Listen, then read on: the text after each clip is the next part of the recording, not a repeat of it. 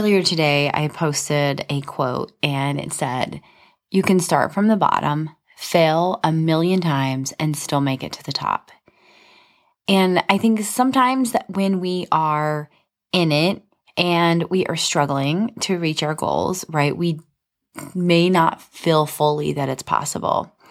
And sometimes we honestly have a lot of ego involved. And I find this a lot of times with sales, and I am raising my hand because I've been there.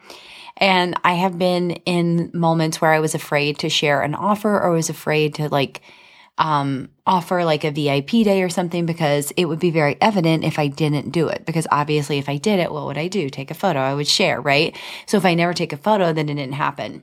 and it was funny because I had to really let go of that because when we are trying to achieve something for ego, we're going to burn ourselves out. Trying to achieve something because of passion or because of desire to help, desire to support, desire to help someone have a better life, totally different than this is coming from ego and I just want it. I wanted to help my bank account. I wanted to do this. I wanted to do that. And I think sometimes we get to check ourselves and it's like, what is my intention with this? Goal. Is this a goal I really, really want to achieve? Or do I want to achieve it because my ego is stepping in and wants to be recognized and wants everybody to see that I did this? So I want you to ask yourself if there is a goal that you've been trying to achieve and you have not achieved it, where did this goal come from?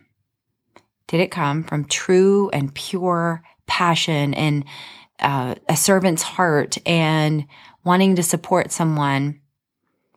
Or did it come from a place of ego?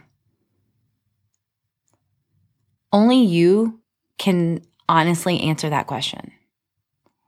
But I think it's a great reminder for us because I've again, I can acknowledge that I've came at things with ego before and they never worked. They felt harder. I worked towards it and I felt burnout. But when you have passion on your side, when you have desire and servant's heart and support, that isn't exhausting. That doesn't feel like burnout. That feels like this is my life. And I am so blessed that I get to live the life that I have this way, that I get to do the things that I get to do. Where again, as if I'm doing this out of ego, purely for money, I'm going to burn myself out. I'm not going to feel the joy in it. I'm doing it to check a box, to get whatever the ego dopamine hit is. And so it's a great reminder to check ourselves passion or ego. One is really, really exhausting, and the other is really, really fulfilling.